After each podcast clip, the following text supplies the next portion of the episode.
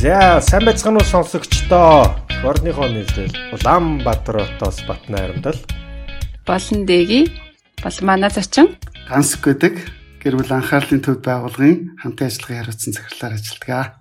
За энэ удаагийн дугаар маань бас өмнөх дугаартай адилхан зочинтой дугаар болж байгаа. Тэгээд өмнөх дугаарт та бүхэн төвшөө шархтаа оролцсон дугаарыг сонссон баг тий. Манайх номоо ярилцлагынхаа хажуугаар хаяа хаяа дэм сонирхолтой зочид ураад номныхоо талаар жоохон гүн гүнзгий ер нь нийт амьдрал яаж хэрэгжүүлэх юм практик дээр яаж үйлчлдэг гэдэг талаар гээд ярилцаад явах форматаар нэг явж үзэх гэж байгаа. За. За тэгэхээр энэ удаагийн сонгосон ном бол илүү бас сэтгэл зүй талтай тий ном сонгосон байгаа. За англиар номын маань нэр бол The Way We Work буюу монголоор одоо орчуулгадахад бол амжилттай ажиллах нь гэсэн одоо Cynthia Tobay Tobias тэ Cynthia Tobias-ын бичсэн нэгэн сонирхолтой ном байгаа. Номын хувьд бол ерөнхийдөө бол нэлээд товчхон гэхдээ бас илүү одоо практик тал дээр хэрэглэхэд илүү хялбар талаас нь бичсэн болов гэсэн ном байгаа. За тэгээд энэ ном бол товчхон жижигхэн 160 хуудастай ном байгаа. Тэгээд энэ номыг бит хоёр яагаад унших болсон талаар эхлээд зочноосоо а яриулъя гэж бодож чинь зарчим маань өөрийгөө товчхон танилцуулаад ягаад битэрт энэ номыг подкастаараа уншаач энэ ном монголчууд хэрэгтэй гэж зөвлөх болсон бэ тэр талаараа танилцуулъя. За би түрүүн танилцуулсан нам ганс гэдэг. Тэгээд би гэр бүл анхаарлын төвдгээ байгууллагт ажилладаг. Тэгээд энэ ном маань ерөнхийдөө а яг нэрийг орчуулахлаар яг юм ажиллах горим гэдэг нэг юм нэгэн тийм албан ёсны нэртэй болох гээд байгаа байхгүй. Тэгээд бид нар энийг ер нь ингээ бодглохлоор а тухайн хүн өөрийгөө таньж мэдснээр илүү үр бүтээмжтэй ажиллах юм байна гэдэг энэ үднээсээ амжилттай ажиллах нэгэ утгачилж орчуулсан байна. Манай багийнхан хоорондоо ярилцаад тэгээд энэ ном маань ерөнхийдөө ер нь бид өөрсдийгөө таньж мэдснээр илүү үр бүтээмжтэй байх юм шүү. Тэгэхээр эргэн тойронд одоо нийгэмд нөгөө хувийн хөгжил гэж их ярьж байгаа. Хувийн хөгжил маань илүү их та одоо юу гэдэм олон хэл сурах хэрэгцээтэй та өглөөр тусах хэрэгтэй эсвэл юу гэдэм маш олон хэрэгтэй хэрэгтэй гэдэг юм хууль дүрм шиг зарчмуудыг гаргаж ирснээр хүн илүү хөгждөг гэж ойлгоод байгаа. Гэтэл шинжлэх ухаан сэтгэл зүй талаас хэрвээ анзаарах юм бол тухайн хүн илүү өөрийгөө таньж мэдснээр тэгээд өөрийнхөө одоо ямар үед бүтээлч байдаг тэр үе цаг мөчийгөө олж таньснараа илүү амжилттай байх нь болов гэсэн үднээсээ бид нэр энэхүү нэрийг одоо монголчилж утгачилж өгсөн байна. Тэгээд энэ номыг ер нь танай байгууллага орчуулах болсон шалтгаан юу вэ те танай байгууллагын нөгөө үйл ажиллагааны чиглэл гэх үү? Манай байгууллагын чиглэл ерөнхийдөө бид яг дөрвөн чиглэлд үйл ажиллагаа явуулдаг. Нэг нь болохоор сэтгэл зүйн зөвлөгөө, хоёр дахь нь сургалт, гуравт нь сошиал медиа нөлөөлөл одоо одоо нөлөөллийн ажил гэж яддаг те advocacy гэж ярьдаг те тийм ажил тэгээд бид нар ивент хөтөлбөр гэж ярьдаг тэгэхээр энэ амжилттай ажиллах нь гэдэг бол бид нар байгууллагад илүү үр бүтээмжтэй байхад зориулж туслах үднээсээ энэхүү хөтөлбөрийг одоо энэ зөвхөн номоос гадна хажууг нь хөтөлбөр болгож ер нь хөгжүүлэх зорилгоор өмнө хийж байгаа. Тэгээ энийг хятадд бас хэрэгжүүлж байгаа. А мөн Малайзд бас яг энэ хөтөлбөрийг бас хэрэгжүүлж байгаа учраас ер нь Монголд бас энэ үр дүнтэй байх болов уу гэж зорж орчуулж хэвлүүлж гаргасан байна. Тэгэхээр энэ дээр бас яг нэг бас хувийн туршлагаас ярьж байхдаа би энэ одоо энэ зохиогч Синтия Тобисын намтрыг харж байна л та. Тэгэхээр Синтия Тобисын номын зохиогчийн хувьд бол за их сургуулиудын оюутан за мөн одоо бизнесийн салбарын олон томоохон дэлхийн үндэстэн дамсан одоо Америкийн корпорациудад За тэдний ажилчид нь хэрхэн одоо үр бүтээмжтэй ажиллах вэ? Үр бүтээмжээ хэрхэн дээшлүүлэх вэ? Хэрхэн хамтран ажиллах вэ? А хэрхэн одоо амжилттай одоо багаараач ажиллах вэ гэдэг юм уу? Тэр талаар ингэж илүү лекц уншиж илүү бас ойлголт өгдөг ийм туршлагатай юм байл да. Тэгэхээр ер нь Америкийн томоохон компаниуд а одоо нэгсэнтэй ажилчтаасаа бүтээмжийг нь одоо хамгийн оновчтойгоор сайжруулахын тулд гаднаас ялангуяа ийм консалтинг хэлбэрээр те одоо ийм мэрэгжлийн хүмүүсийг янз бүрийн тест авч те одоо мөн одоо хэрхэн амжилттай бүтээмжтэй ажиллах дээр бол одоо айгүйх одоо нэмэлт тийм консалтингуудыг айгүйх авдаг юм л та. Тэгэхээр энэ хүний одоо энэ номыг харж байгаа ч гэсэн ерөөхдөө өөрийнхөө тэр туршлага дээр бас үндэслээд мөн за мөн одоо бусад одоо одоо энэ дэр дурдсан байл да Америкийн томоохон компаниуд болох одоо жишээлбэл General Motors те Walt Disney за Merrill Lynch одоо миний хуч ажилтдаг үсэн компани бас орцсон явж байна. Аа гих мэтчлэн томоохон компаниудад бол өөрийнхөө хөгжүүлсэн зөвлөгөө те өөрийнхөө хөгжүүлсэн тэр лекцэд нэр дээрээ тулгуурлаад бас бичсэн бичсэн ном юм байл та. Тэгэхээр одоо уншиж явах ч гэсэн илүү практик тал дээр шууд аваад хэрэгжүүлэхэд одоо маш ойлгомжтой те ер нь бол олон концепт нэг тайлбарлаад байдгүй харин тайлбарлаж байгаа нэг концепцээ олон талаас нь тайлбарлаж өгсөн ийм ном ийм ном гэж одоо эндээс би харж байна л та. Аа. За за тэгээд анх нөгөө ганц хийг энэ номыг уншаач гэж танилцуулж байхад бид ч гэсэн шинэ оны эхэнд чинь юу нэгэл за энэ он далаад өгье те шинэ юм сорри шинэ ажил эхлүүлье гэд үр бүтээмжтэй ажиллая гэдэг тийм зорилт зорилгоо тавьдаг. Тэгээд тэрэндээ яаж хүрэх вэ гэдэг арга аргачлалыг бас гоё зүйл сурцах юм болов гэдэг үднэс шинэ онд тохирсон ном байна гэж бодсон. За тэгээд бас багийн ажиллагаан дээр нэлээд гой гой санаанууд байсан тий багийн ажиллагаа гэдэг чинь бол харагдж байгаа шиг тийм амархан зүйл биш ээ гэдгийг бол энэ ном дээр ч гэсэн бичсэн байдаг. Тэр талаар суралцах болов гэж найдаж байна. За тэгээд ном руугаа орохоос өмнө албанчлал ясаараа подкастын ерөнхий ивент тэтгэгчийг дуртай эрүүл амьдралын хэм маягийг түгээцгээе. Эрүүл амьдрал чанарыг эрхэмлэгч подкастын ерөнхий ивент тэтгэгч Дэнг фармагаа. За За тэгээд ном маань ерөнхийдөө 10 бүлгээс бүрддэг. За номны эхний бүлэгт болохоор энэ ном юуны талаар вэ гэдэг ерөнхий ойлголт юу өгдөг. Аа за нагийн сая хилдэгчлэн ер нь бол 30 хэдэн жилийн туршлага дээр үндэслэн бичсэн. Аа бас нэлээд цаатлаа судалгаа шинжилгээний бүтээл дээр ингээд суурилжсан юм ном байна. За тэгээд энэ номыг уншсанаар хүн тодорхой хэмжээнд өөрийгөө таньж тэ ямар арга барилтай төрөлхийн ямар одоо танин мэдхийн хэв маягтай хүн бэ гэдгээ ойлгодог. Аа тэгээд танин мэдхийн хэв маяг нь тухайн хүний бүхлээр нь тодорхойлж чадахгүй ч гэсэн яг л нөгөө нэг дэвлүүлдэг зураг гэдэг чинь дэвлүүлдэг зурагны ингээд хүрээг нь эвлүүлчихэд тодорхойг нь эвлүүлвэл амархан байдагтай адилхан. Тэр хүрээг нь ингээд э, гаргаж өгч байгаа мó тэр хүрээг гаргачих юм бол доторх зүйлээ таньж мэдхэд илүү амархан байна гэдэг утгаар нь өөрийгөө танихад тэ бусдыг танихад багч гисэн дөхөн болох үднээсээ бичлээ гэсэн та нар ч гэсэн ингэ сонсож байхдаа энэ ном тий зөвхөн юм байна. Нэг бол А байна, нэг бол Б байна гэл намайг шууд тайрсаглах гэдэг юм биш үү гэж бодож болохгүй. Хүн болгон өөрийн гэсэн онцлогтой. Зүгээр энэ бол төрөлхийн хэв шинжий чинь л одоо нэгэн хэсгийг л тайлбарлаж байгаа тий. Таны бүхлээр нь бол тодорхойлохгүй шүү гэдгийг санаарай. За мэдээллийг хэрхэн ойлгож хүлээж авч боловсруулж тэн дээрээ тулгуур шийдвэрлэлт шийдвэр гаргадаг вэ гэдэг дээр илүү тулгуурлаж ингээд хүмүүсийг ангилж байгаа юм л да. Тэгээд энэ мэдээлэл боловсруулах таних арга барил гэдэг маань ер нь бол хүний амьдралын бүхий л одоо талбарт томоохон нөлөө үзүүлдэг тийм ойлголт байдаг юм байна.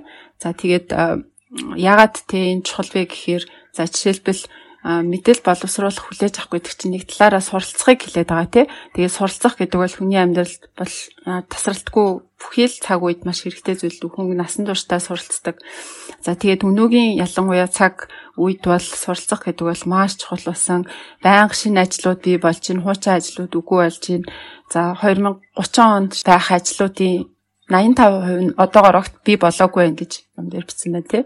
Тэгэхээр бид нар одоо байнга шинэ ур чадвар суралцаж эдлэг мэдээллийг олж авч өөртөө тасан зогсож те шинэ ажил мэргэжил эзэмших шаардлагатай өнөө үед бол өөрийнхөө тэр мэдээлэлтэй харьцах юм аягийг ойлгох нь гэж чухал ахнэ. Тэгээ дээрэс нь өөрийнхөө тийм нэг тэг танин мэдхийн хэв маягийг мэдээд те бусдаас юугаар ялгаатай бусад хүн бас ямар танин мэдхийн хэв маягийн онцлогтой гэдгийг ойлгочих юм бол багаар ажиллахад илүү амархан болон бусад хүмүүсийн харилцаа зөрчлийг шийдэхэд илүү төхөн болно.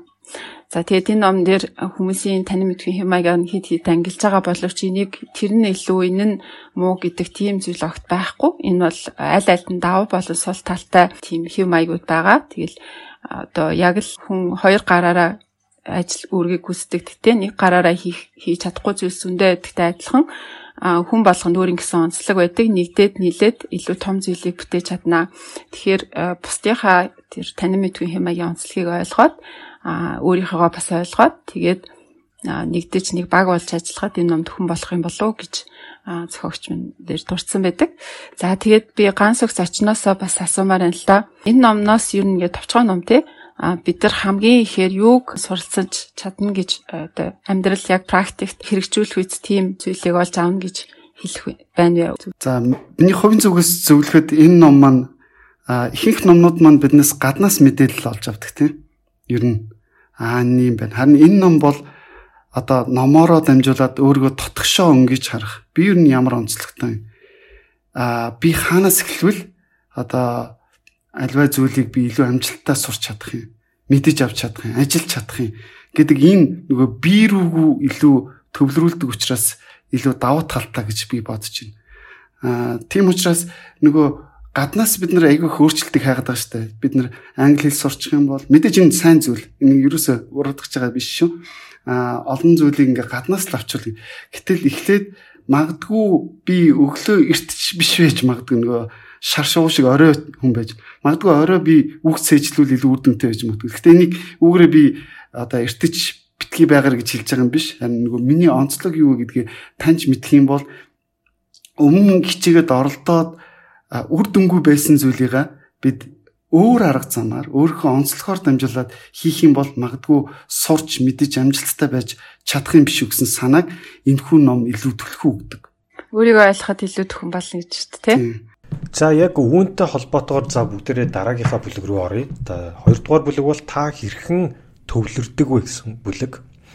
Тэгэхээр яг түрүүн сая мад зочны манд хэлснээр ер нь өөрийгөө суралцах. Одоо жишээлбэл бид нэр ингээд ажиллаа хийж байхдаа ч юм уу те яг ямар орчинд ажиллаж байгаа тэр хажуу талд байгаа тэр хөгжим те эсвэл одоо өрөөний температур ч юм уу те таны ажлын бүтээмжинд шууд нөлөөлж гэдэг бид нэр огт боддгоо те Гэтэл энэ бүхэн маань энэ гадаад таны эргэн тойрны орчин бол таны бүтээмжинд шууд нөлөөлж идэг байгаа. Тэгэхээр тэрийгэ хүн болгонд гэхдээ нэг адилхан нөлөөтэй биш хүн болгонд өөр өөр байдаг. Тэгэхээр яг энэний талаар бол хоёрдугаар бүлэг маань а одоо ярьдаг байгаа юм л та. Тэгэхээр хамгийн одоо ихний ойлгомжтой асуулт бол та жишээлбэл өдрийн тэ яг ямар цагт хамгийн одоо илүү сайн ажиллаж төвлөрч чаддаг вэ?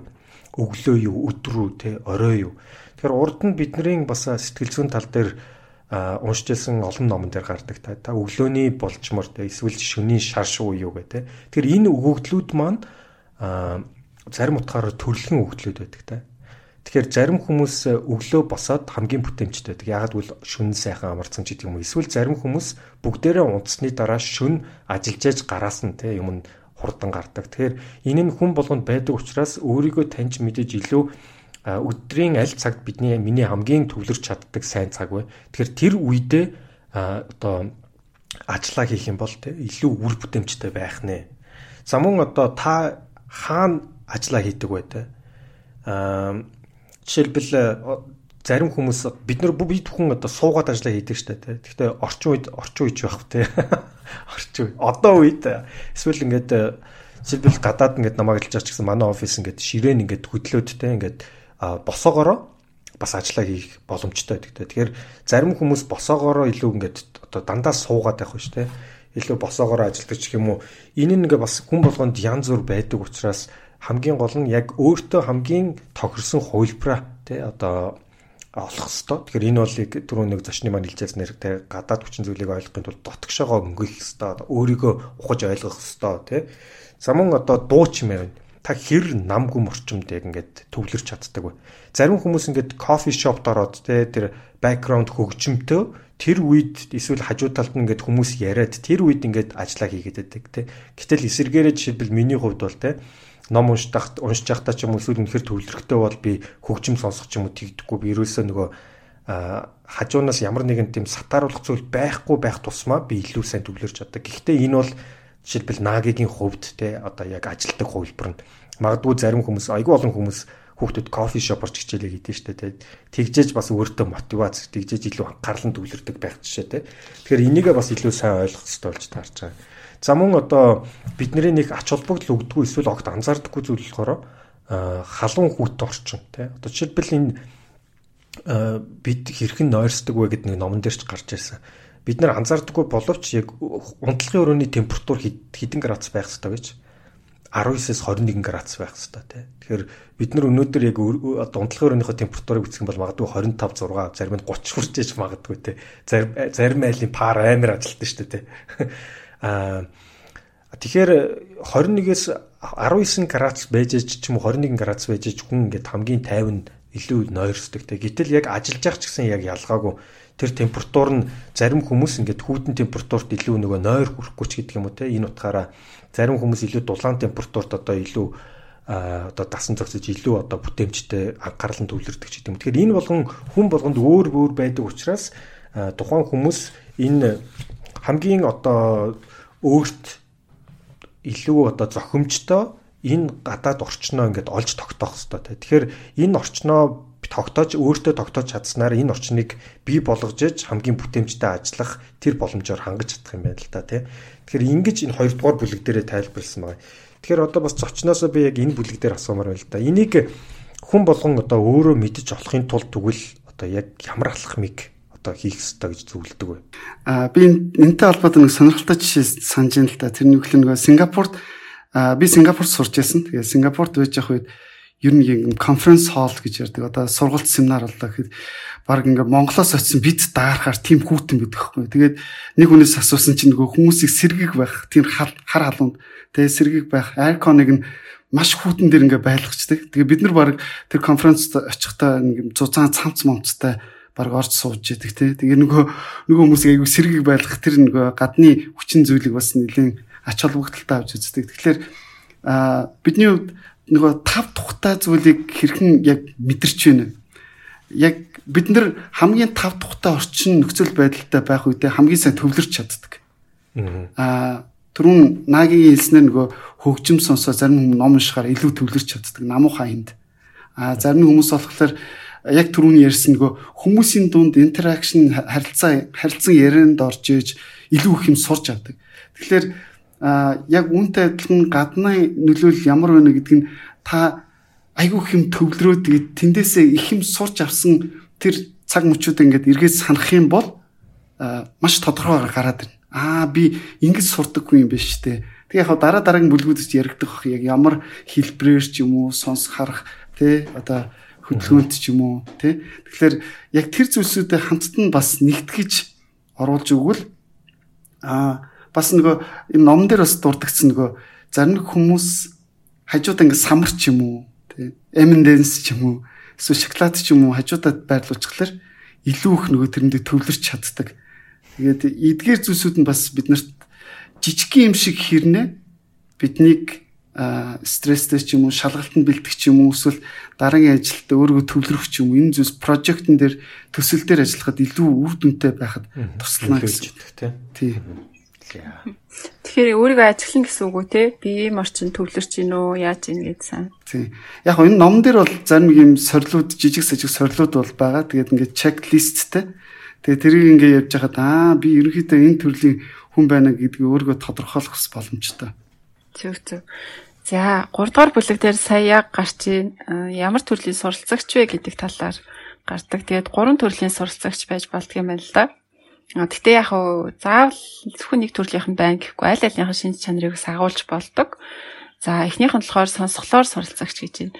Зэний яадаг вэ гэхээр альва зүйлийг ингээд хэлж үзээ те хэлж байгаа өөрийнхөө дууга сонсоод тэгээ тогтоож авдаг тийм төрлийн хүмүүс. Ийм төрлийн хүмүүс ном уншихдаа заавал амдаа бутнаж уншдаг тий. Тэгээ хаяада бодож байгаа зүйлээ чангаар ярьцдаг мэдлгүй. А эсвэл хүмүүстэй ярьж байхдаа ингээд бүр аман захтнаад асуулт их тавьдаг, ярихад байнга бэлэн байдаг. Ерөөсөө ярианы сэдвэр дутдаггүй тий. А тэгэнгүүтээ хүмүүсийн дуу хоолойг сонсоод тэний цааталт байгаа сэтгэл хөдлөлийг нь уншиж чаддаг. Ийм хүмүүстэй ойлголцохын тулд яадаг вэ гэхээр дууныхаа өнгөнд ач холбогдол өгөх хэрэгтэй гэж юм. Аль болох дуундаа сэтгэл хөдлөлөө шингээвэл зүгээр гэж юм те. Тэгээд бид нар бас бодоод үзэнгүүт манай подкастыг сонсож байгаа хүмүүс дүрс харахгүй зөвхөн дуу сонсож байгаа шүү дээ. Бидний дуу хоолойг сонсоод суралцдаг. Тэгэхээр манай подкастыг сонсож байгаа хүмүүс те ялангуяа дуртай хүмүүс л яхаарахгүй сонсголоор суралцахтаа сайн хүмүүс ахаа гэж бодож байна. Тэгээд бидний зүгээс ч гэсэн ер нь ингээд подкастаа хийж байхдаа аль болох тэр дууны өнгө те тэгээд дууны өнгөндөө сэтгэл хөдлөлөө илүү шингээвэл сонирхолтой сонсогдох байх гэдгийг бас ялтчгүй өөрийн мэдлгүй анзаарлахгүйгээр хэрэгжүүлдэг юм байлээ. Тэгээд яг энэ бол үний ортой санагдсан. За Дараагийнх нь болохоор хараагаар суралцагч гэж байна. Энэ хүмүүс маань болохоор ярьж байгаа зүйлээ заавал дотроо ингээд төсөөлөхийг хүсдэг. Төсөөлөө явцдаг тийм хүмүүстэй. Аа тэгэхээр нөгөө ярьж байгаа зүйлд тухайн хүний дотор төсөөлөгж байгаа зүйл хоёр хоорондоо хаяа зүрх магадaltaй байдаг. Тэгээ нөгөө хүмүүс маань ингээд ажиглах дуртай, ер нь үгтөө цөөтэй тэр ярьж байгаа зүйл нь бүрэн тод томруунаар төсөөлөгдөх хүртэл ер нь тэрийг ойлгоод байгаа хэсэгтээ эргэлцдэг. Тэгээд яаран хариулт өгөхөөсөө цааргалдаг тий тиймэрхүү төрлийн хүмүүс байна. Тэгээд зам заалахтаа ингээд ингээд уцаар ингээд тэн тэн тийшээ эргээ тэгээд ингээд гээд ярьсан ч гэсэн тэрийг сайн ойлгохгүй яг ингээд нүдэнд нь таньдаг байшин ч юм уу тэмдгэн ч юм уу те төсөөлөгдчихэж аа тэнд юм уу гэдг нь бууж ирдэг тийм хүмүүсэн те тэгээд ажил ажлыг ингээд зааварчлахтаа заавал хийж үзүүлвэл тэр хүмүүстэй ойлгогддог. А тэгээд тухайн хүний нэрийг нь мартсан мөртлөө ингээд царайг нь харахаар энэ хүний чи хаана харлаа яг харсан юм байна гэдэг тийм төрлийн одоо суралцагчтай байна л да. Тэгэхээр ийм ийм төрлийн хүмүүстэй а яаж харьцах вэ гэхээр тухайн хүмүүст юм заахтаа ингээд болох зураглал дүрслэл харуулах хэрэгтэй. Чиний яриад байгаа зүйл чинь дүрсээр харуулвал нэг иймэрхүү зүйлийг илэрхийлэх гээд байгаа маа гэдгээ сайн харуулах юм бол та нар аль аль нь адилхан ойлголтод хүрэхтэй амархан байх болно гэж байгаа. За гуравт нь болохоор хөдөлгөөнд суралцагч гинэ. За энэ хөдөлгөөнд суралцагчд нь болохоор ер нь зүгээр сууж чаддгүй хүмүүс төрлийн хүмүүс одоо ямар нэгэн зүйл суралцж байхдаа ингээл амдаа жайлартай босож яваас тий а тэсэл гар марн байнг хөдөлж идэг хөлн ингээл байнг хөдөлж идэг тэгэл э, зарим эцэгчүүд хүүхдээ хараа сууд сураагүй гэл тэгээд штэ. Яг үндэ бол энэ төрөлхийн нөгөө нэг юм хөдөлгөөн суралцагч хүмүүс байгаа байхгүй юу? Энэ хүмүүс Тэгээ энэ хүмүүсийн сайн чанар нь болохоор ингээд айгүй богино хугацаанд мангар их тийм энергитэйгээр ингээд төвлөрөөд юм хийж чаддаг. Гэхдээ урт хугацаанд ингээд суухаар эсэргээрээ нөгөө нэг төвлөрөлт нь багасчдаг тий. Тэгэхээр ингээд байнга өөрийгөө сэргээгээд хөл гараа хөдөлгөөд яриад байгаа зүйлийг хэрэгжүүлж үзээд хийж үзээд а одоо нэг санаа сонсох юм бол тэрийг яаж ашиглахыг нь суралцаа ч юм уу. Тэгэх юм бол илүү үр дүнтэй байдаг. Тэгэд ийм төрлийн суралцагчид хөвчлэн зураач, бүжигчин, механик засварчин эсвэл мис засалч гэх мэтлэн ингээд биеийнхаа бүх хэсгийг хөдөлгсөн тим ажил мэрэгжил эзэмших нь олон байдаг гинэ. За тэгээд ажиллах юм бол ингээд хөгжим зүгээр сонсох биш. Заавал ингээд бүжиглээл. Эсвэл нөгөө нэг ингээд хүн юм хийж байгааг нь зүгээр хараад зогсох биш. Ингээд шууд очиод оролцох ч юм уу. Хүнтэй юм ярилцж байхдаа гарын зүгээрээ чадахгүй. Заавал нэг юм сараачаал тэмдэглэл бичиж аваал те. Эсвэл нөгөө хүнтэй гар барихтаа тухайн хүн хүний гарын атгалтаас нь ингээд ямар нэгэн зүйл мэдээлэл олж авчих гал те гарын атгалтаас нь хүнийг дүгнчих гээл гэдэг. Тиймэрхүү шин чанар бас байдаг юм байна. А тэгэхээр энэ хүмүүстэй харилцахтаа яах вэ гэхээр ярих гэж байгаа зүйлээ сунжруулж болохгүй газ гоо сэдврүүгээ ороод тэгээд эсвэл ингээд алхаж байгаад ярих ч юм уу эсвэл ийм хөгжөөн тоглоом тоглонгоо ярилцах ч юм уу эсвэл завсарлага байн бай аавнгаа одоо сургалт энэ төр хийдэг ч юм уу тэгэх байдлаар орох юм бол илүү үр дүнтэйгээр мэдээлэлээ солилцож альва зүйлийг зааж сурах боломжтой гинэ. За тэгэхээр би одоо этер ингээд гурван төрлийн суралцах арга барилын талаар тий ингээд ярангуй та нарт юу гэж бууж байна. Би бол ингээд уншихаар сонсголоор суралцагч юм шиг, зарим нэг төрөл нь хараагаар суралцагч юм шиг тэг ингээд зүгээр сууж чаддгүйгээ ботхоор хөдөлгөөн суралцагч юм шиг ингээд аль аль шинж чанар нь байдаг юм санагдаад байгаа байхгүй юу. Тэгэхээр нөгөө нэг миний зүгээр уншаад юу гэж бодогдсон бэ гэхээр ихэнх хүмүүс ийм холимог шинж чанартай байх юм шүү. Аль нэг нь илт давмгаасан хүн гэж юу н хэр олон байд юм болоо. Ихэнх нь л одоо нэгэн тийм холимог төрлийн хүмүүс байх юм чинь заах арга барил дээрээ ч гэсэн ер нь л тэгээд холимог л байх юм шүү гэдэг юм санагдсан байхгүй юу. Одоо нөгөө дууныхаа өнгөнд ч анхаарах хэрэгтэй тий сэтгэл хөдлөл болох оруулж яах хэрэгтэй ямар нэгэн зүйл үзүүлээд яриулвал улам илүү ойлгомжтой. Тэгээд хүний нөгөө 5 метрхүү хөдөлгөөн энтрийг нь оролцуулаа заавалч гэсэн бас бүр л ойлгомжтой болно. Тэгэхээр арга барилуудаа сонсохоор ер нь л ингээд хүн болгонд холимог байх юм шиг та сонсогдоод байна л да. Энэ тал дээр их маань юу гэж хэлэх вэ? Зүгээр яг миний хувьд гэх юм бол яг дэгийн үед бас тийм байж магадгүй нөгөө илүү холимог талтай. Минийх болохоор харах байхгүй. Би жишээлбэл хичээл сургалт болох юм бол заавал PowerPoint presentation тэр өнцгөөс юмыг хардаг. Тэгээ заахтаа ч гэсэн заавал нэг үзүүлэнтэй байж ээж заах хичээгээд идэг нэг тийм нэг талаас нь сонсогч мань өөр байж болно шүү дээ тий. Тэгэхээр тэн дээр жоохон учир дутагдaltaй байж болно. Гэтэ магадгүй PowerPoint аягүй гоё ингээд animate тийгээ тий хөдөлгөөн орж ирээд тэнгууд хүмүүс оо ямар гоё. Гэтэл зарим тохиолдолд тэр нь хүмүүст нь анхаарлын сатааруулчих айгүйх боломжтой. Ер нь яг ялангуяа би багш нарыг тэгж бодд юм нөгөө яг дэгийн хэлсэнчлэн тэнд байгаа 30 орчим ч юм уу 40 орчим ч юм эсвэл лекц уншиж байгаа хүн ялангуяа тэнд байгаа хүмүүс зөвхөн сонсохоор биш аюу өөр олон хэлбэрээр суралцдаг гэдгийг ойлгож туршлага үзүүлэх хүмүүсийг амталж мэдрүүлэх тийм зүйлийг илүү их оруулбал зүгээр болов. Яг хоо миний хувьд илүү хархан давмгаалсан байдаг. Яг бусад хүмүүст өөр өөр байж магадгүй эсвэл дийлэн хүмүүс магадгүй давмгаасан ч байхыг шээ нөгөө ойролцоо байхыг ч бас үгүйсэхгүй. А гэхдээ хамт сурж исэн найз маань илүү их нөгөө сонсох байсан. Тэгээд тийм учраас дандаа Сингапур сурж байхад нөгөө найз маань дандаа аудио номыг аваад гэтэл би болохоор яг юм харах учраас а би сонсох гэхээсээ илүү ингээд ном барьж нөгөө номны шин номны үнэр гэж байдаг тийм шин номны үнэр тэгээ тэрэн дээр ингээд хайлайт хийгээд зурах тэр мэдрэмж бол яг сонсгоос шал өөр тэгээ надад илүү үлдцтэй юм шиг тийм мэдрэмж өгдөг. Тийм учраас надад харах нь илүү дамгаалдаг. Наагийн үед ямар байдаг? За надаа надаа надаа аяг гуруулал бас чухал санагдал байна л да. Тэгэхээр тэгэхээр яг түрүүн хэлжсэнчлэн зөвхөн нэг зүйл нь гэж байхгүй те аль аль нь тэр нь хүмүүс Гэтэ илүү нөгөө давмгаалсан гэдэг хэлбэрээр болохоос аль аль нь дээр нь бас байгаа бах л та. Минийх бас явж явж хамгийн давмгаалдаг магадгүй харах байх гэж бодож байна. Тий.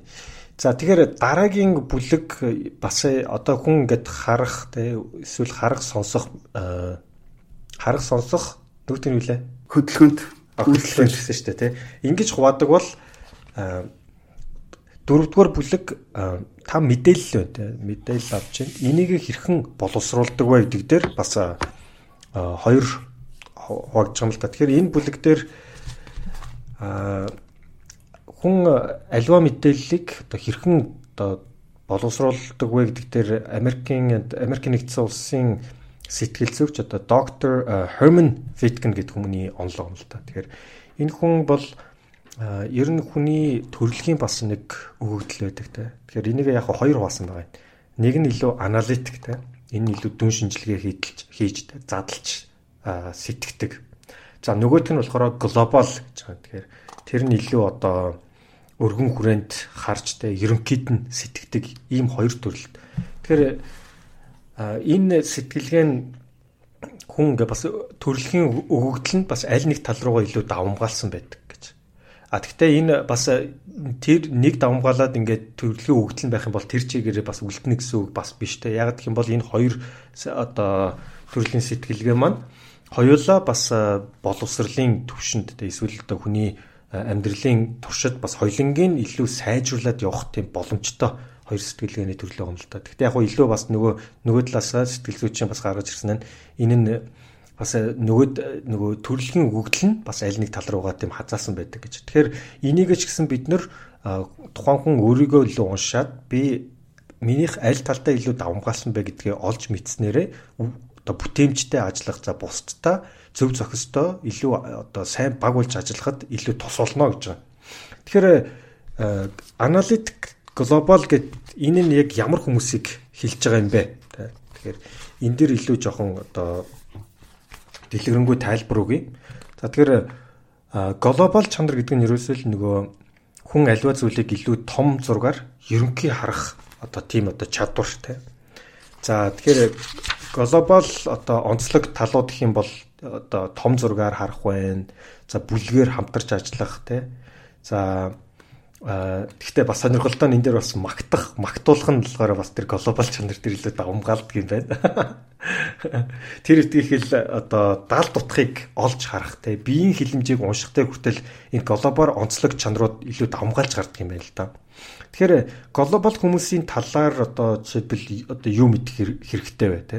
Тэр хүмүүс бусдын одоо сэтгэл мэдрэмжинд илүү мэдрэг байдаг бахан А за ярилцаж те бусдаа хамтран ажилласнасаа илүү суралцдаг. За мөн одоо нөгөө том зургаар харах дээр илүү төвлөрөөд а тэр том зургийг бүрдүүлж байгаа жижиг деталуудыг илүү орхигдуулдаг те. Асуулт асуухтаа ч гэсэн илүү одоо ерөнхий асуулт асууж илүү ерөнхий бас ярьдаг те. А за тэгвэл тэр хүмүүсийг бас одоо юу бухимдуулдаг байх юм бол илүү жижиг зураг руу ороод те илүү одоо жижиг деталь руу ороод тэр деталийн нарийн юм ярихад тэр хүмүүс илүү бухимддаг. За за нөгөө талаасаа одоо шүүмжлэг хүн одоо өөртөө те илүү тусгаж авах ч юм уу бусдаа ажиллахад ялангуяа илүү одоо нөгөө нарийн деталь руу орж ажиллахад илүү бухимддаг одоо зөвлөд гарч ирдэг юм байна. За нөгөө талаасаа нөгөө аналитик гэж яг ямар хүмүүсийг хилээд байгаа юм? Ямар онцлог шинж чанартай юм те? А энэ хүмүүс илүү одоо альва зүйл бодитоор ханддаг. За мөн одоо альва асуулт тавихтаа ч гэсэн мөн хариулт өгөхдөө ч гэсэн за мөн ухаж түнхөхдөө ч гэсэн одоо илүү нарийн альва зүйлийг нарийн тодорхой логиктой байхыг шаарддаг. Тэ? Илүү одоо ерөнхий хариулт өгчих юм бол тэрүүндээ сэтгэл хангалуун бус илүү эмх зэгцтэй те шууд хариултыг шууд асуултыг хүсдэг. За нэг зэгтээ маш сайн төвлөрч чаддаг ийм хүмүүс. За нөгөө талаасаа бас том зургийн зүйл дээр ингээд орхигдуулдаг те. а цэгцтэй алхам алхмаар хийх зүйлүүд дуртай те. а жижиг хэсгүүдэд илүү анхаарлаа төвлөрүүлж чаддаг. За мөн мэдээж логик сэтгэлгээд илүүд үздэг те. а А гэхдээ гол санааг те одоо жижиг хит деталь руу орж гаад гол санаагаа орхигдуулах тийм магадлалтай байдаг юм байна. Бас за энэ хүмүүсийг яг юу бухимдуулдаг вэ гэхээр а альва зүйлийг те одоо хийж яхад үнэлэг дүгнөх шалгуур нь ингээд ойлгомжтой тодорхой биш бол тэр хүмүүс айгүй бухимддаг юм байна. За мөн одоо ерөнхий зүйл ярьдаг штэ те одоо ялангуяа одоо улс төр жишээл ерөнхий зүйл ярих юм бол их дургу байх нь байна. За за мөн одоо өмнөх ажлаа хийгээгүйч дараагийн ажил эхлэхэд айгүй дургуч гэдэг юм уу те. Тэгэхээр айгүй эмх зэгцтэй хүмүүс байхын. Тэгэхээр энэ хоёр шин чанар маань альва хүмүүст бол аль нэг нь илүү давмгаалсан байдаг те. Одоо төрөлхийн хөгжлөн ч гэсэн за энийг мэдээж хөгжүүлэх төвшөндөө бас ондоо рүү очиж болно. Тэгэхээр бүр нэг талын зах нь бол тийм үү хязгаарын зах нь бол илүү глобал нөгөө талын зах нь бол аналитик байна. Тэгэхээр бид нар хаа нэгтээ дунд нь л байна гэсэн үг. Тэгэхээр аль тал руу илүү бид нар хазаасан байна тий. Тэгэхээр тэр тэрнээсээ одоо тэрийг илүү олж мэдснээрээ багаараа ажиллах ч гэсэн өөрөө бүтээмжтэй бусдаа ажиллахад ч гэсэн одоо танд илүү одоо тус дэм болно гэсэн санааг л одоо энэ бүлэг дээр хэлж байгаа юм л та. Тэгэхээр одоо энэ дээр э, зочноосоо бас асуумаар байна л да. Тэгэхээр энийг одоо би илүү аналитик гүн үү, илүү глобал гүн үү те. Тэгэхээр энийг өөртөө одоо олж тодорхойлоход а яг ямар алхмууд хийх ёстой вэ? Энэ дээр жишээлбэл хүн ямар нэгэн тест хийгээд ч юм уу өөрийгөө бас ингээд олж мэдэх одоо тэнд нь илүү туслах тийм боломжууд байдаг юм уу? Тэгэхээр а ер нь маш олон юм тестүүд байдаг л да. Одоо бие хүний тестүүд гэж ярддаг, DISC гэж ярддаг, Strength Finders гэж байгаа, MBTI гэж байгаа тий. а эдгээр тестүүд бас яг тодорхой хэмжээгээр ерөөхдөө нэг ийм нөгөө хүн одоо үе шатцуудад ингээ хуваачдаг, англилд хуваачдаг гэсэн үг. Ерөнхийдөө деталь юм уу эсвэл дотгошоогоо чиглэсэн юм уу, гадагшаага чиглэсэн юм уу гэд эдгээр зүйлсүүд нь тухайн өөргөө таньж мэдгэхэд нь тусалдаг. Яг энэ номон дээр одоо юу гэдэг нөгөө scale гэж ярддаг тийм нэг юм шугам тавиад тэн дээр та хидцэд нь байгаа юм бэ гэсэн ийм зүйлээр ингээд асуугаад Тэгээд өөргөө зүгээр юм ерөнхийд нь ингээд таньж мэдэх ийм арга замуудыг бол зааж өгсөн байгаа. А гэтээ мэдээж одоо бусад ийм тестүүд бол тухайн хүнийг илүү деталь өөргөө таньж мэдэхэд туслана.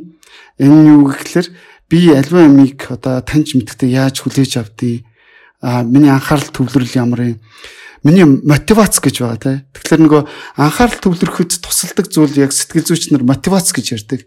Өөрийнхөө дотоод хүнийгаа яаж өдөөж асааж өгөх нь тэрнээсээ хамаарч би тухайн үедээ илүү төвлөрч чадах тэр зүйлс рүү очино гэсэн үг. Тэгэхээр аа тэдгээр тестүүдийг өөртөө ашиглах нь бол айгүй сайн гэж би бодож байна. Аа яг гэвэл би өөрөө дискийг яг одоо Монголд аль бисны хэрэгтэйгэр одоо хийж байгаа. Тэгэхээр энд эдгээр зүйлсүүд нөгөө хүн илүү өөрийгөө таньж мэдхэд тусалж байгаа. Аналитик глобал хоёр ч гэсэн ялгаагүй ерөнхийдөө энэ Синче Тобайс сэтгэл зүйч учраас айгүй энгийнчлсэн гэж би харж байгаа. А хэрвээ ингэ дотор нэгэ задаргаад явах юм бол одоо MBTI гэхэд 16 хэв шинж байдаг тий өөрийгөө таньж мэдэх тэрний аль нэг нь байна уу гэж юм. Энэ бол ерөнхийдөө хоёр л хуваагаад энэ дээр бас нэмээд асуулт асуумаар байна л да. Одоо ингээд хүмүүс тэр тестийг авснараа тий яг амьдрал дээр хэрэгжүүлээд ч юм уу тий одоо үр дүн гарсан тийм фидбэкүүд бол фидбэкүүд байдгүй. Яг тэгвэл ийм тестүүдийг жишээлбэл би бизнесийн сургууль сурж байхдаа ч гэсэн айгүй олон тим тестүүд хийжсэн л дээ. Тэгэхээр ер нь ингээд да цаашдаа ингээд карьерээ өсгөхийн тулд ер нь аль карьер дээр хамгийн тохиромжтой хүн байх гэдэг юм уу? Бас ихтгэлцэн яг олон тестүүдийг бол хичээлийнхаа хүрээнд ч гэсэн айгүй хийжсэн л та. Тэгэхээр тэндээс бас айгүй сонирхолтой өөрийгөө илүү таньж мэдэх үр дүнгөөч бас гарч лээсэн. Репортууд ингээд зузаан репортууд одоо одоо л дээ. Тий. А би бас яг сургуульд ороход манах эхлээд ороход бас тест аваад төгсгөлтөн тест аваад тэрний харьцуулт маягийн тестийг бас өгчээсэн. А би өөрөө бас дискийг өгсөн. Тэгэхээр үр дүн нь юу гэхээр бид зарим тохиолдолд бид өөрчилж чадах зүйл гэж байгаа. Зарим зүйлийг бид өөрчилж чадахгүй. Эвлэрэх тийм зүйлс байгаа.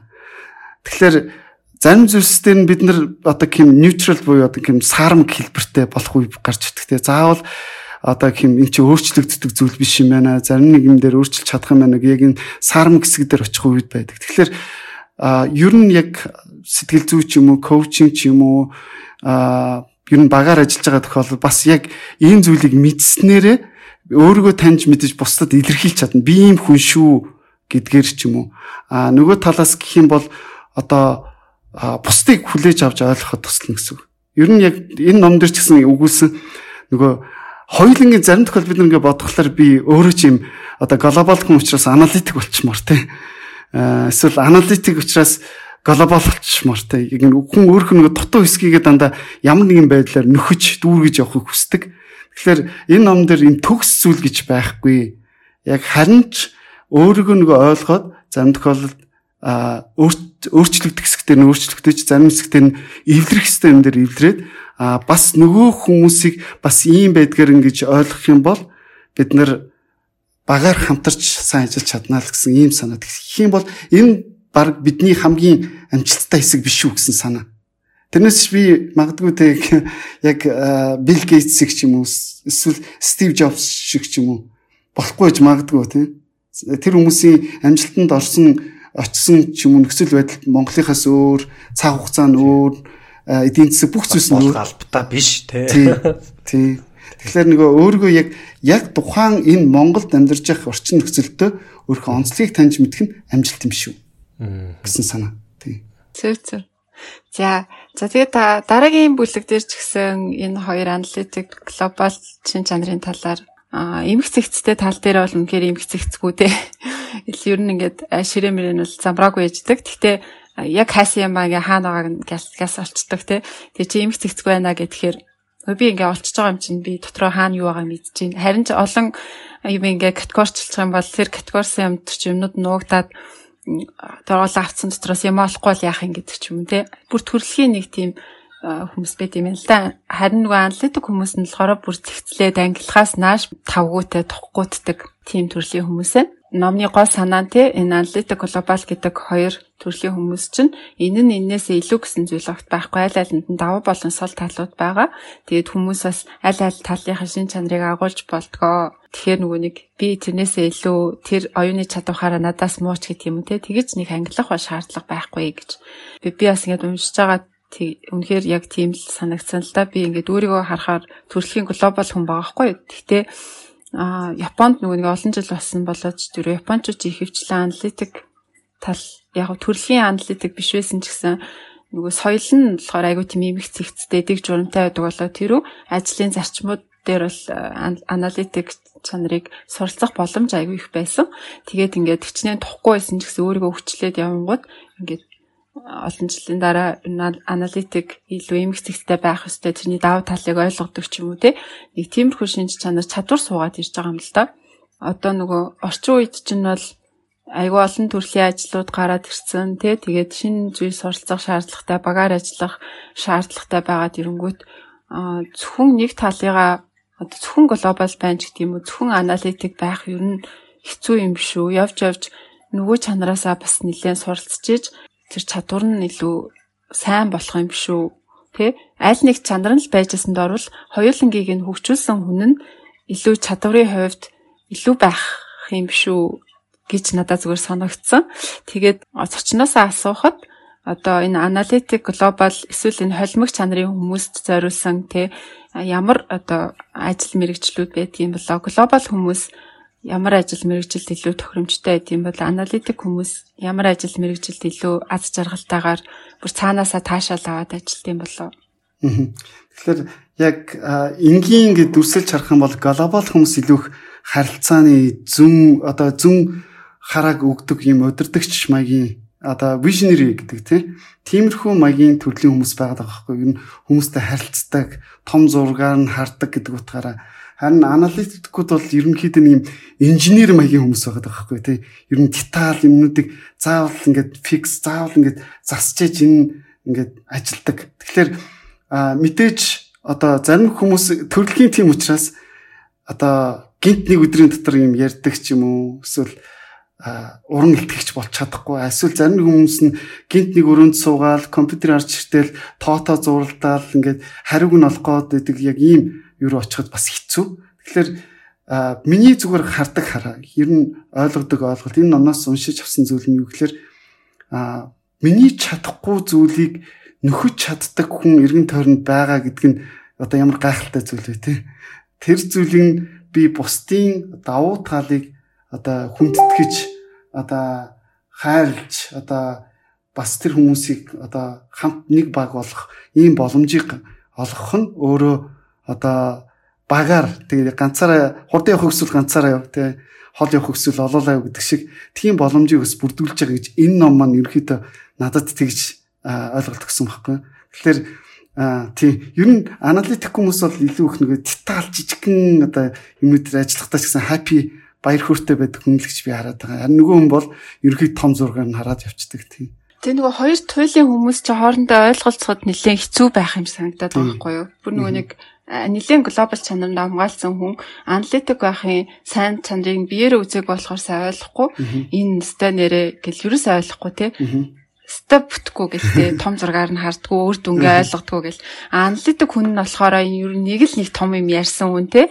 Яг ингээд боддоор мэдээл байхгүй төлөвлөгөө байхгүй яг яаж хийх гээд байгаа юм гэл те. Энэ хоёрын хооронд үл ойлголцол айгүй одоо багаар ажиллахад гарах юм биш үү гэж санагдаад байгаа юм. Тэгэхээр нэг нэгнийхээ давуу талыг ойлгохын тулд нөгөө талаасаа багч гэсэн шинж чанарыг нь суралцаад хитрхийн нэг тал руугаа давмгайлахгүйгээр аналитик чанарыг жоохон суралцаад, глобал чанарыг жоохон суралцаад тэгжиж нөгөө нэг нэгийг ойлгоход баг болох ёстой юм шүү гэж надад зүгээр санагдсан. Тэгэхээр яг энэ дээр яг дараагийн бүлэг бол одоо яг энэ сэдв байхгүй нөгөө багаар сайн ажиллах те. Тэгэхээр яг таяр ч гэсэн түрүүн бас ер нь ярьлаа л да. Аа бас энэ ном дээр өгсөн жишээнүүдээр ч гэсэн багаар сайн ажиллахын тулд ер нь аль аль хин аль аль талаа нөхсөн тийм хүмүүс байж иж нөгөө баг маань илүү үр бүтээмжтэй байна. Тэгэхээр яг аналитик глобал хүмүүс бас хоорондоо ажиллаж нэг нэгсэндээ тэр байх байгаа сул талаа ч юм уу эсвэл харахгүй өнцгөө харж те нэг нэг нэг нөхөж илүү нөгөө баг маань илүү одоо ганцаараа ажиллахаас ч юм уу тусдаа ажиллахаас илүү үр дүн гарна гэж хэлээд байгаа юм л та. Тэгэхээр Тэгэхээр яг уу аналитик тэгээд нөгөө талдаа глобал гэхээр одоо тэр глобал хүн 100% глобал гэсэн үг биш шүү дээ. Тэгэхээр илүү жоохон глобал тал руугаа хазаасан. Гэхдээ тэр хүн бол бас аналитик шин чанартай байдаг. Тэгэхээр хүн болгон глобал шин чанартай, аналитик шин чанартай байгаа. Тэгэхээр зүгээр нэг тал нь илүү давмгаалсан гэдэг үүднээсээ нэг магадгүй тэр глобал хүн нь илүү одоо том зургаараа харж тэ тэрнийхээ зүйлүүдийг чеклдэг. Тэр давуу талууд нь бас багт нь тус болдог. А аналитик хүн болохоор илүү бас нарийн деталь руу одоо төлөвлөгөөрөө нарийн ороо явахад тэрүүнд нь илүү одоо хариуцж ажилдаг ч юм уу тэ. Тэгснээрээ багтаа бас илүү одоо өөрийн үн цэнэ авчирч чаддаг гэх мэтчлээ. Тэгэхээр энэ дээр бас өгсөн жишээнүүдээр а эмнэлгийн сувилагч нар жишээлбэл те багаар ажиллах туршилт хийхэд нэг аналитик нэг глобал сувилагч хамт ажиллахад хамгийн үр дүнтэй байсан судалгаа бас гарч ирсэн байна л да. Тэгэхээр ягаад тэгэхээр нэг нэгнийхээ одоо хийж чадахгүй ч юм уу эсвэл мартдгийг нь илүү нөгөөд нөгөө нөхөж чаддаг тий. За за мөн гэхдээ хоёр талын энэ хүмүүс чинь өөрсдийн бас шинж тэмдгүүд байгаа шүү дээ тий. Тэгэхээр аналитик хүмүүсийг одоо жишээлбэл хамгийн сайн ашиглах үе нь одоо жишээлбэл илүү зэгцтэй зохион байгуулалттай үед ч юм уу төлөвлөгөөгөө яг хуваарийн дагуу ягштал хийж байгаа эсэх ч юм уу гих мэтчлэн. Тэгэхээр альва ажил байна тийм үү? Альва багаар ажиллаж хахад э, тэр ажил маань хоёулт энэ хоёр шин чанарыг хоёр давуу талыг хоёлынгийн шаарддаг. Тийм үү? Тэгэхээр тэр хоёлынгийн шаарддаг шин чанар дээр аль аль тал дээр нь давуу талтай хүмүүс байх юм бол ажлаа хувааж авахтаа ч юм уу те хуваарлтан дээр яг энэ шин чанартаа тааруулж өгөх юм бол илүү одоо үр дүн гаргах боломжтой гэж те. Тэгэхээр ийм ч болохоор одоо нөгөө томоохон багаар ер нь том компаниуд гэх мэтчлэн ер нь бол аливаа ажил чинь дандаа багийн ажилладаг те. Тэгэхээр дандаа үндсэн дамаас нь томоохон компаниуд бол олон мянган хүнийг те олон дот олон мянган багт хувааж ингэж ажилладаг. Тэгэхээр энэ нөгөө тестүүдийг хийлгэж хүмүүсийн шин чанарыг нь тодорхойлуулснараа хийж байгаа ажлынхын тодорхойлолтод нь яг тэр хүний давуу тал ашиглагдж гинэ үгүй юу гэдэгтээ ингээ матч хийдэг юм байна л та. Тийм ч учраас одоо жишээлбэл энэ номын зохиогч маань Walt Disney ч юм уу Merrill Lynch ч юм уу те тэр одоо General Motors ч юм уу тэр томоохон компаниуд өргөдөж тэр тестүүдийг тэр компаниудын ажилтнанд хийснээрээ тэр зүйлтэй ингээд матч хийж өгдөг те нэг одоо жишээлбэл баг үүсгэлээ гэхэд тэн дээр э, одоо одоо 90% нь аналитик хүн орцсон орцсон байх үе те яг тэрнээс нь илүү сэргийлж багаар ажиллах дээр нь илүү оновчтой болох талаасаа нөгөө талаасаа яг нөгөө сэтгэл зүйн шинжилгээ ухааныг те илүү ашиглаж оруулж ирдэг байх жишээтэй л дээ. За тэгэхээр зочноос асуухад за альва баг ч юм уу одоо энэ дээр одоо яг практик талаасаа тэгвэл одоо яг яах хэвээр альва нэг нэг баг бүрдүүлээ л та тийм үү бүгдээрээ. Тэгэхэд тэр хүмүүсэнд тэгвэл өөрсдөө мэдсэн байх байх нь шүү дээ. Тэгэхээр та одоо жишээлбэл бусад компаниуд очиод ингээд зөвлөгдөө ч юм уу те яг Монголын контекст дээр а ямар одоо яг аль ямар талаас нь зөвлөдөг вэ те одоо тэгвэл хүмүүс нь өөрсдөө аналитик тэр глобал гэдгийг мэдэх хэрэгтэй байна шүү дээ те. Нь багаар илүү одоо үр дүнтэй ажиллах тал дээр. Тэгэхээр эхний хэмжээнд яг энэ номыг уншаад ч юм уу эсвэл манай байгууллагын сургалтанд явах одоо оролцох юм бол хүмүүс нэг зүйлийг ойлгох хэрэгтэй. Эхлээд би өөрийгөө таньж мэдэх хэрэгтэй. Хамгийн түрүүнд. А тэгээ өөрийгөө таньж мэдээд надаас ялгаатай хүмүүс байдаг шүү гэдгийг ойлгох хэрэгцээтэй. Тэгээд тухайн тэр хүнийг одоо өөр ялгаатай гэдгийг ойлгосон тохиолдолд та хүлээж авч чадна гэсэн. Би нэгэн одоо сонирхолтой нөгөө жишээг уншиж байсан тэр нь юу гэхээр 3 дугаар ангийн хүүхдүүд Америкт хийгдсэн жишээ. Ямар жишээ гэдэг гэхээр хүүхдүүд ч юусоо л одоо баг болгож хуваалгүйгээр 3 7 өдрийн туршид тэднэрт улаан цэнхэр потолкийг өмсгөж байгаа яг хуваагаад. Гэтэ тэднийг нэг баг гэж одоо хуваагаагүй. Тэгээд 2 доод 3 7 хоног өдөр болгон өмсүүлж байгаа 3 7 хоногийн дараа хүүхдүүдээс за та нарын нь хамгийн томоотой байсан бэ? Та нарын хідэн томоотой байсан бэ гэд ерөнхий асуулт асуухад хүүхдүүд аль хэдийн нөгөө нийтлэг зүйлээрээ нэг баг болцсон юм. Аа цэнхэр багийнхан маш сайн байсан, томоотой байсан, хичээлдээ оролцдог гэсэн. Улаан багийнхан бол тийм сайн оролцоогүй гэдэг ийм одоо юу хүүхдүүд аль хэдийн ижил төстэй талаараа нэг баг болцсон байсан. Тэгэхээр хүний хувьд гэх юм бол ийм ялгаатай гэсэн зүйл рүүгээ илүү ханд хэрэн босгож хаалт босгодог. Тэгэхээр хэрвээ бид нар яг энэ одоо номон уншаа хүмүүс анзаарах юм бол а би аналитик төрлийн юм байна. А энэ бол глобал төрлийн юм байна. Яг энэ ажлыг хийхэд тэ надад энэ хүний тусалцаа хэрэгцээтэй тийм. Жишээлх юм бол энгийн эмийн санч дээр жишээлх юм бол эмийг маш цэгцдэг нь хийх ёстой шүү дээ. Тэгэхгүй бол хамаа намбангүй хийчих юм бол эмээ олохоос ахуулаад асуудал гарч ирнэ тий. Тэгэхээр нөгөө хүн маань магадгүй глобал төрлийн юм байдаг. Гэтэл яг нарийн цэгцтэй их гээд ажил үүргийнх нь хуваараас нөгөө хүнийг ингээд шаардах ийм тохиол гарч ирдэг. Тэгэхээр сүүлийн үед компаниуд олон улсад бол ялангуяа тухайн хүний онцлогт нь тааруулж одоо ажил үүргийн хуваарийг одоо аль болох бичгийг хэрвээ энэ хүн үнэхээр манай байгууллагт үн цэнтэй хүн би энэ хүнийг алдмааргүй. Харилцааны хувьд ч юм эсвэл одоо яг аналитик юм татгаж байгаа чиглэсэн гэх юм бол тухайн хүнд баг тааруулж баг ажил үүргийн хувьд бичих гээд байгаа байхгүй. Тэгээд тухайн хүний хийж чадахгүйгаа орон зайд нь тааруулаад өөрчлөлтийг хийнэ. Тэгэхээр энэ мэдээж том одоо юм зарим нэг компаниуд мэдээж хүндрэлтэй. Яг гэвэл тухайн компани өөрийнхөө зорьсон зүүн хараа стратеги бодлогын төлөө яг ийм ажлын байран дээр ийм чадвартай хүн байх ёстой. Гэтэл яг компаниасаа яг бодит амьдрал дээр яг тийм хүнийг олох нь угаасаа маш хэцүү хүндрэлтэй. Тэгээ тийм учраас хүний нөөц нь тэр тал дээр маш их зовдөг тий. Яг энэ ажлын байранд тохирох хүн яаж олох вэ?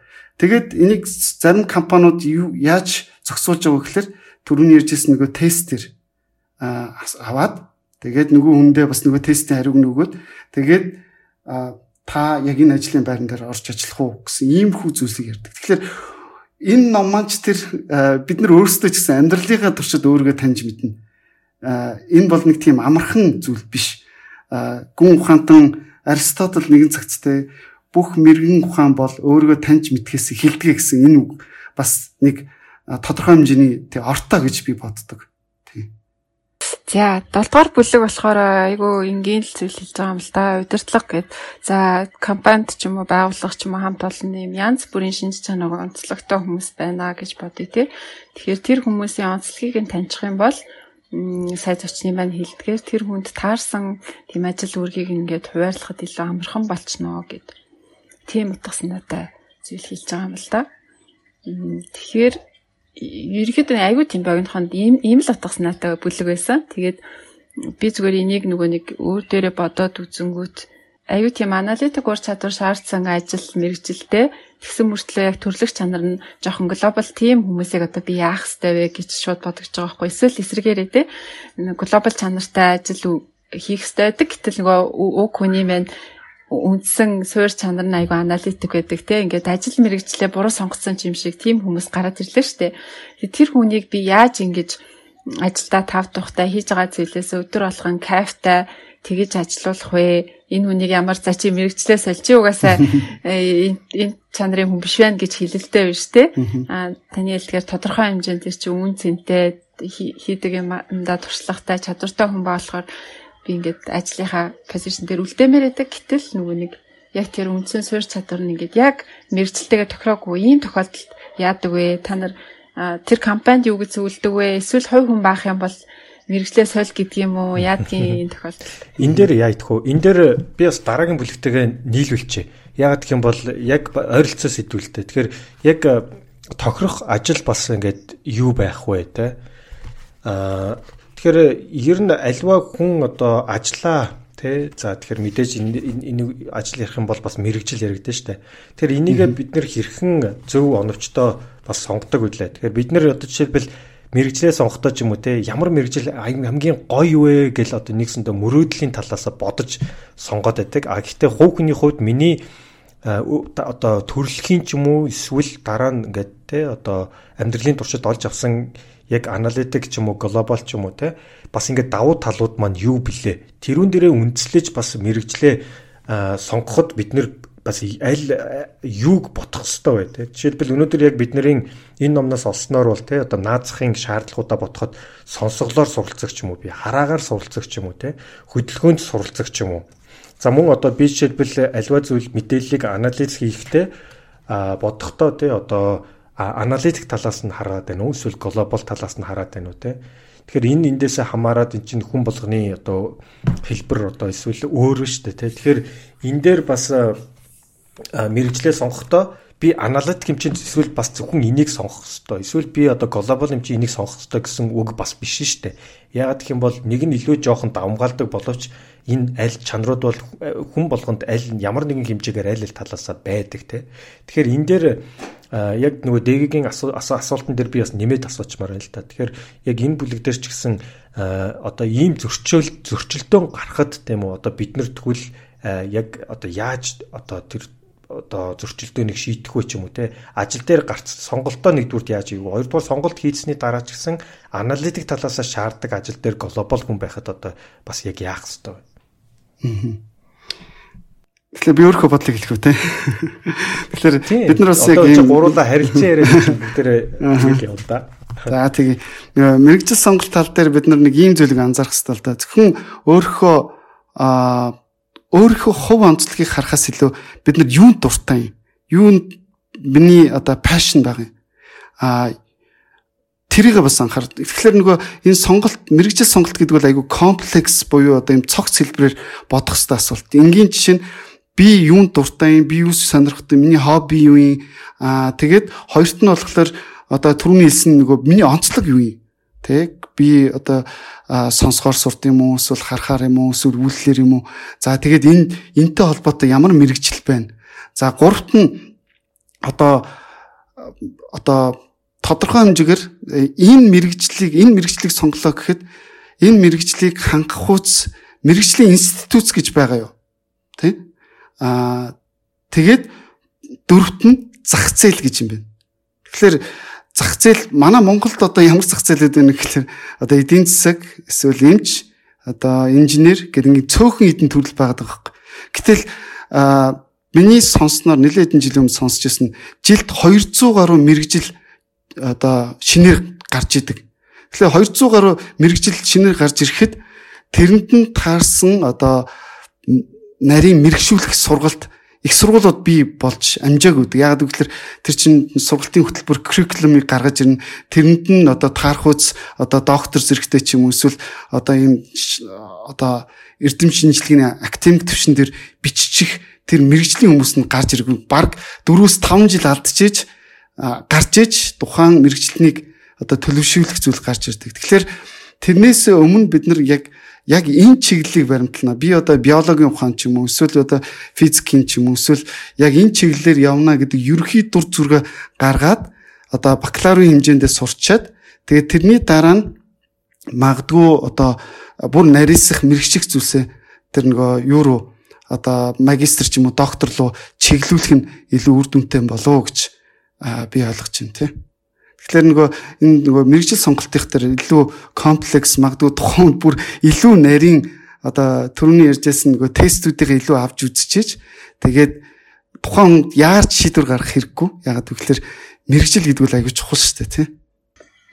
Тэгээд нэгэнт нөгөө мэрэгчлээ сонгоцсон тий. Тэгээд энэ тест мест байдаг гэж хожуу мэдсэн За ягтлан гэдэг мэрэгчлэр сураад ажиллаад тэг явж исэн чинь гинтхэн би юм дитэл зүйл дургуун байна сте нэр өдрөөс стресстэй байна гэдэг мэдсэн нөхөр бодлоо яа гэсэн.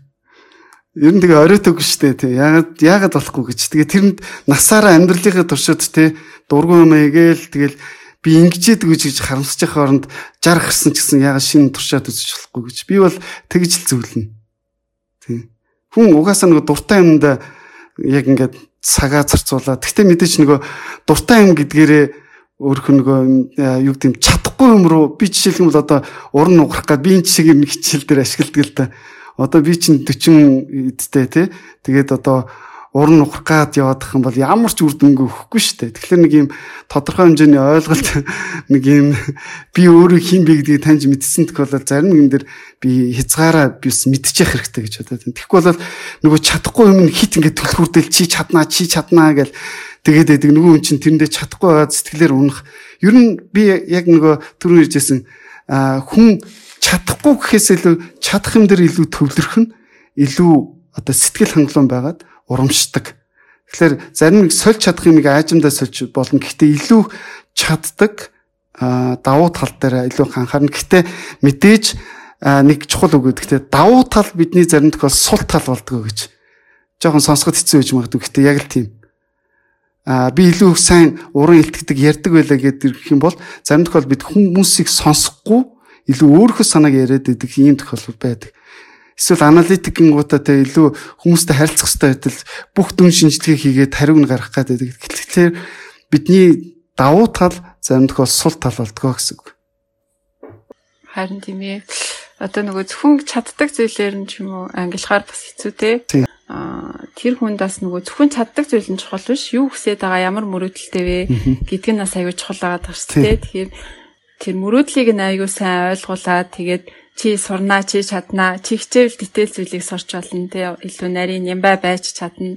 Үнэхээр тэр хүн нөгөө нэг дотоор дотоод тэр моторноос сангаал ирмэлзэлтэй те ингээд хүсэл мөрөөдөлтэй зоригтой хүн бол хичнээн өөрийнх нь үндсэн шин чанар глобал байсан ч гэсэн аналитик шин чанар суралцах ч юм уу тийм бас боломжууд гарах байх. Тий тэгэхээр энэ хоёр чанар маань бас хоёулаа. За боловсрол дахиг тушин ч юм уу эсвэл туршлага сайжрах тусам бас цаашаа хөгжүүлж болох хоёр зүйл гэдгийг бас ойлгох хэрэгтэй тий. Угаасаа нөгөө төрлөх шинж авиас чадвар бол одоо хүний яг хүчин чармаалтын хажууд өчүүхэн жаахан гэдэг мессежийг бид айгүй олон ном дээр өгсөн тий. growth mindset өсөх дэвжих сэтгэхүү гэж байсан. Эсвэл нөгөө grit гэдэг ном дээр ч гэсэн бид тэрийг айгүй олон ярьж ирсэн.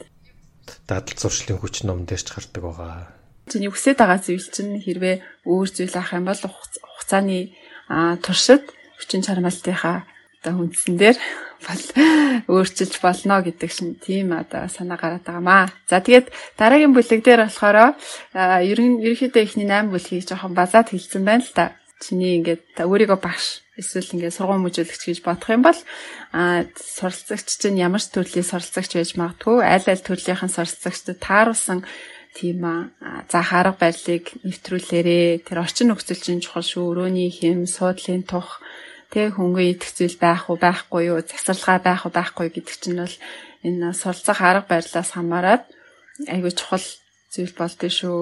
За тэгээд гурван төрлийн нөгөө нэг суралцагч байгаа шүү дээ.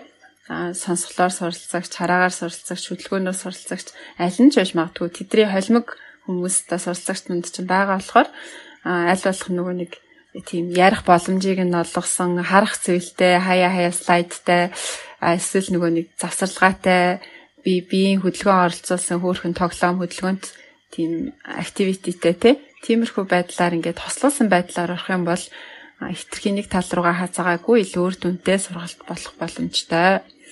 За тэгээд багаар ажиллах нөхцөлд те аналитик хүнд мэдээллийг илүү одоо деталь зүйлийг нь сайн тайлбарлаж өгөх төлөвлөгөөгөө хийлэх те. Тэгээд бас бие даах бие дааж ажиллах боломжийг нь олгох юм бол үр дүнтэй харин глобал хүнтэй харьцагтай явах гэхээр а энэ том зургаараа ямар үр дүнд хүрэх юм бэ гэдгийг тайлбарлах. Амьдрал дээр яаж хэрэгжих вэ? Хувийн амьдралынх нь хувийн амьдрал дээр хэрэгцсэн түүхийг одоо тайлбарлаж өгч юм уу те?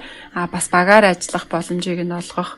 Тэгээд хаяа хаяада төлөвлөгөөнөөс гадуур тийм янз бүрийн одоо уян хатан байдал гаргах те. Тэр тэдгээр зүйлс бол глобал хүнд цуг ажиллах одоо мэдээллийг хүргэхэд илүү үр дүнтэй байдгийг шүү гэж гэж тайлбарсан байгаа. За тэгээд сүүлийн бүлэг ч гэсэн ер нь бол одоо бас номоо бас базаж бичсэн те. Ер нь бүгдийг тайлбарлах ганцхан зүйл гэж угаасаа байхгүй. Маш олон хувьсгч байгаа. Хүн болгон өөр. За тэгэл хүн болгоны одоо зан чанар те бас өөр. За мөн амьдралынхаа явцад тэр хүний илүү одоо хөгжүүлж чадсан тэр зан чанаруу ч гэсэн бас өөр байдаг. За бид нар ч гэсэн сэтгэл зүйн ном янз бүрийн ном уншиж байхад бол гарч ирсэн дээ. Нөгөө дотгошоо гадагшаа гэж ярьдаг англиар бол нөгөө introvert extrovert гэх мэт те. Энэ зан төлөвүүд чинь хүн болгонд бас өөр байдаг болохоор энэ зүйлүүдээс хамаарч одоо альва зүйлийг амжилттай хийхэд ингээд олон зүйлээс бас хамаарах юм байна тий. Тэгэхээр альва багаар ажиллахад ч гэсэн өдөө өөрийн чинь илүү онцлогуд нь тий бас давуу тал болох, сул тал болох мөн ажлын чинь онцлогтой. Тэр үдгийг л сая одоо номон дээр бид нэр ярьлаа. Таны одоо ажиллаж байгаа энэ орчин чинь хүртэл ингээд бүтээмжинтэй бас ингээд шууд нөлөөлж яадаг. Тэгэхээр энэ бүхнийг бид нэр бас илүү ойлгож авснараа одоо илүү бүтээмжтэй ажиллахад, бусдтай зөв ажиллахад, ажлын үр дүн илүү сайн гаргахад тус болох юм байна. За энэ талаар бас янз бүрийн те одоо тестүүдийг өөрийгөө илүү шот одоо ингээд би за би бодоод ийм юм байна гэж тэ шууд ингээ ойлгоход хэцүү л дээ. Тэгэхээр бас энд чинь туслах янз бүрийн тестүүд байдаг. Ер нь бас энэ тестүүдийг а одоо та та бүхэн бас Google дээр үзэх юм бол янз бүрийн тийм одоо тестүүд байдаг шүү дээ тий.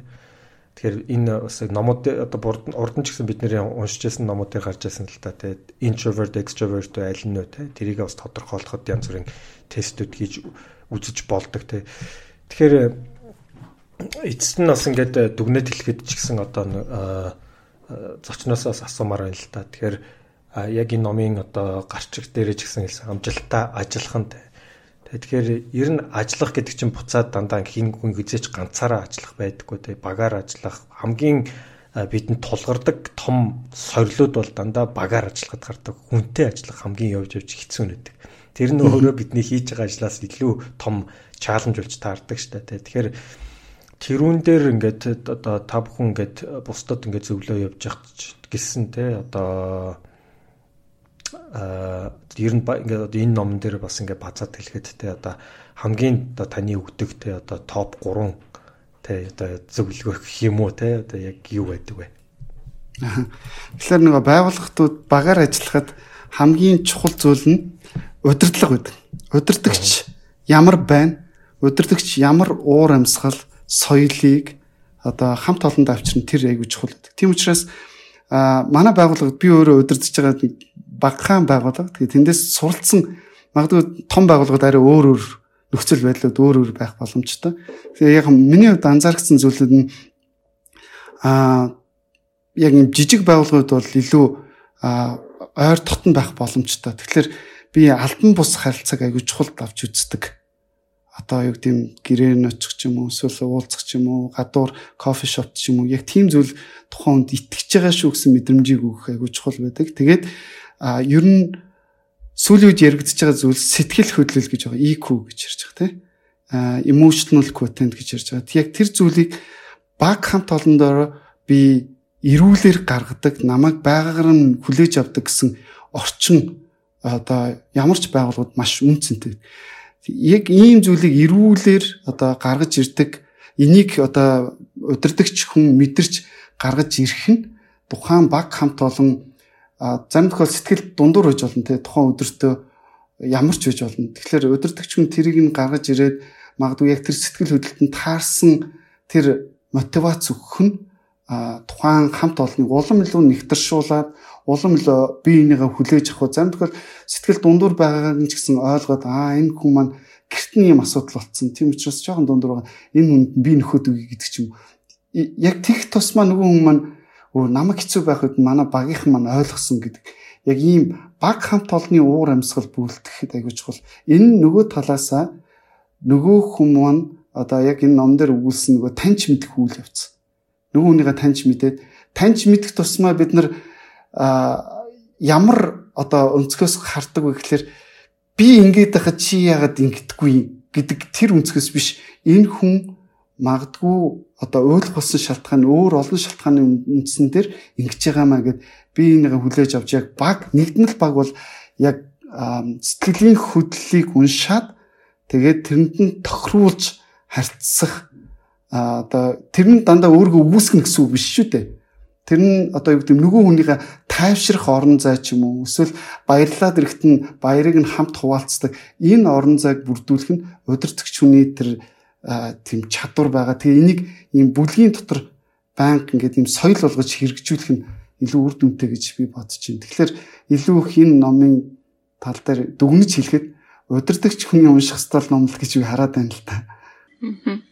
За за тэгээд тэгтээ бас нөгөө манай сонсогч донд янз бүрийн хүмүүс тий ялангуяа залуучууд оюутнууд тий тэр хүмүүс ингээд сонсож байгаа түүшээ би ч одоо эртнээс өөрийгөө ямар хэв шинжийн хүн бэ гэдгээ мэдэх хэрэгтэй байна.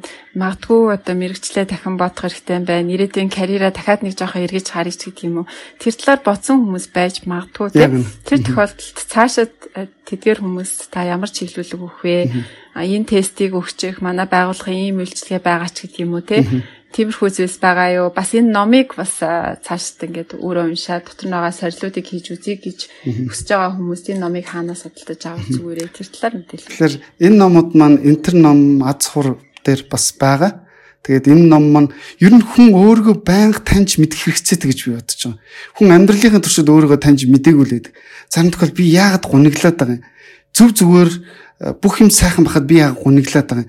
Тэгэхээр тухайн өөрийнхөө сэтгэл хөдлөлийг таньж мэдэх ялангуяа өдөрт нэг 5-аас 10 минут яг юм зогсоод өөрийгөө таньж мэдхэхээр цаг гаргах нь ялангуяа зарим хүмүүс одоо бичдэг төрлийн бол нөгөө өдрийн тэмдэглэл бичдэг ч юм уу энэ бүх зүйлсүүд нэгэн өөрийгөө таньж мэдхэд тусалдаг гэсэн ном унших бас нэг хэсэг байж болно өөр ямар л хэлбэрүүд вэ тэр хэлбэрүүдээр суралцах хэрэгсээ те яг манай байгууллагууд бол диск гээд тестийг Монголд аль биесны эрхтэйгээр оруулж ирж байгаа. Тэгэхээр яг энэ тест нь илүү тухайн хүний давуу тал, эрсдэлтэй тал тэг ажиллах одоо гэм орчин эдгээр зүйлсүүдийг харуулах ийм бас боломжийг өсгөгдөв. Тэгэхээр а 90 тонн бас тестүүд бас байгаа. Би яг зарим нэг онлайнаар жишээлх юм бол одоо зарим нэг юм үнгүй тестус бас байдаг. Гэхдээ тэр ерөнхий дүр зураг нь бас харуулж өгдөг байгаа. Тэгэхээр өөрийгөө таньж мэдэх нь үнэхээр яг юм өөрчлөлтийн эхлэл гэж би үргэлж боддог. Тэгэхгүй бол бид нар өөрийгөө таньж мэдхгүйгээр энэ хүн англи сурсан би тэгээ гоцроод ах юм. Эсвэл энэ хүн орос хэл сураад ах юм би гоцроод ах юм.